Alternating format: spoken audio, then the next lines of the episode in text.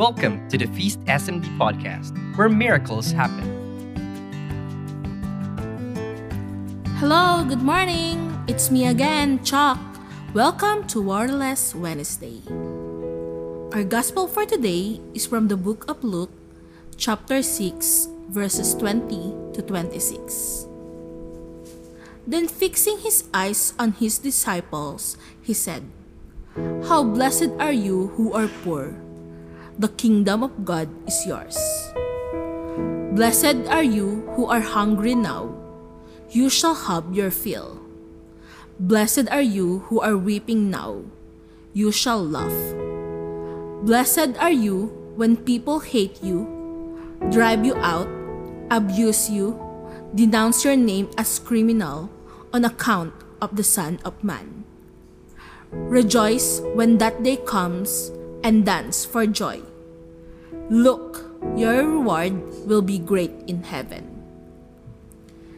This was the way their ancestors treated the prophets. But alas, for you who are rich, you are having your consolation now. Alas, for you who have plenty to eat now, you shall go hungry. Alas, for you who are laughing now, you shall mourn and weep. Alas, for you, when everyone speaks well of you, this was the way their ancestor treated the false prophets. This is the word of the Lord. Thanks be to God. Trust your pace. I couldn't count how many times I broke down, got depressed, and felt useless just because my plan didn't work or my dreams got delayed again. I guess being futuristic by nature is both my strength and weakness because I either build or break, no in between.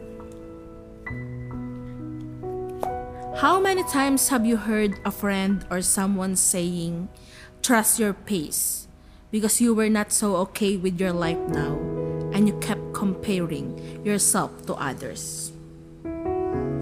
Well, my friend, I guess we will never understand God's methods. His ways don't always make sense to us. But we have to realize that God sees the bigger picture. Consider this possibility. You may be ready for what God has planned for you. But somebody or someone else who is going to be involved is not ready yet. God has work to do in another person or another situation before your prayer can be answered according to His will for your life. All the pieces have to be one together for it to be God's perfect time. You have to be patient. You have to be patient for God's timing, and at the same time, you have to be patient to yourself. You have to keep believing that His delay is your preparation. Keep your faith.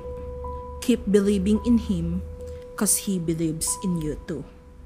Remember that there are years that ask questions and there will be years that answers. Have a wireless Wednesday, everyone. God bless your heart always.